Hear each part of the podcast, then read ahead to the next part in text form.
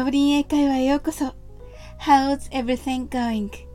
ご機嫌いかがでしょうか？今日もお越しいただき本当にありがとうございます。いつもいいねやコメントをありがとうございます。大変励みになっております。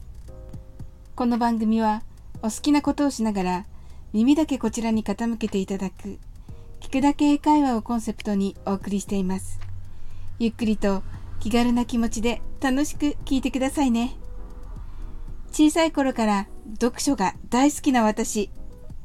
今朝は読書解説を主にされている子育てパパさんのライブに行くことができました。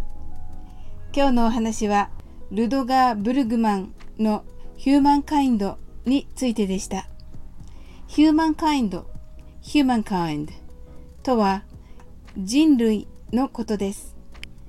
もともとは人間は善悪で言えば善の人間の方が多いというお話でパパさんの素晴らしい解説でどんどん引き込まれていきました。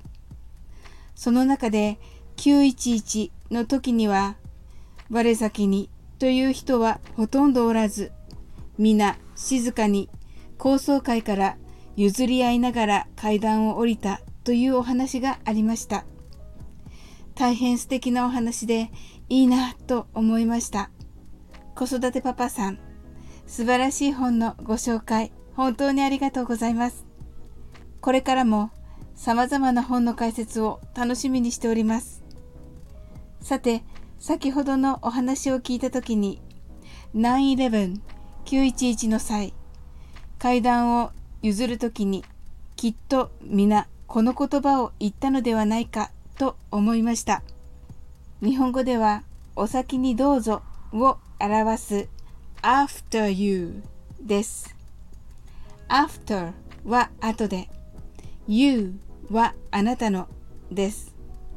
直訳すると、あなたの後でとなります。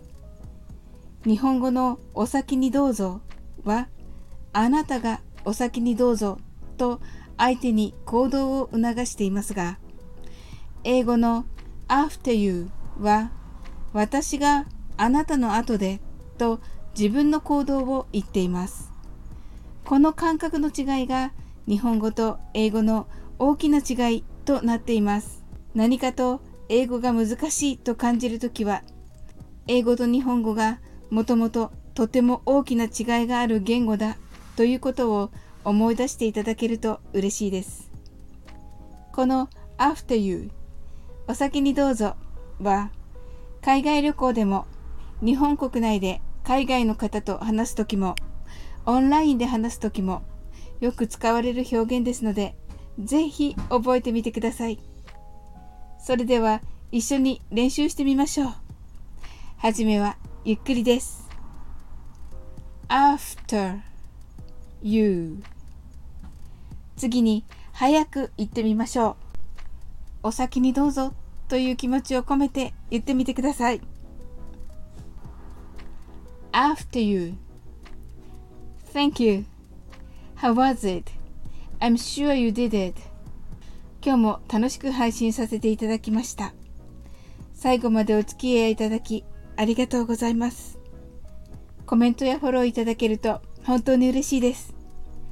それでは次の放送でお会いできるのを楽しみにしております。That's all. Thank you for coming today. Life is perfect. As I have a friend like you. See you!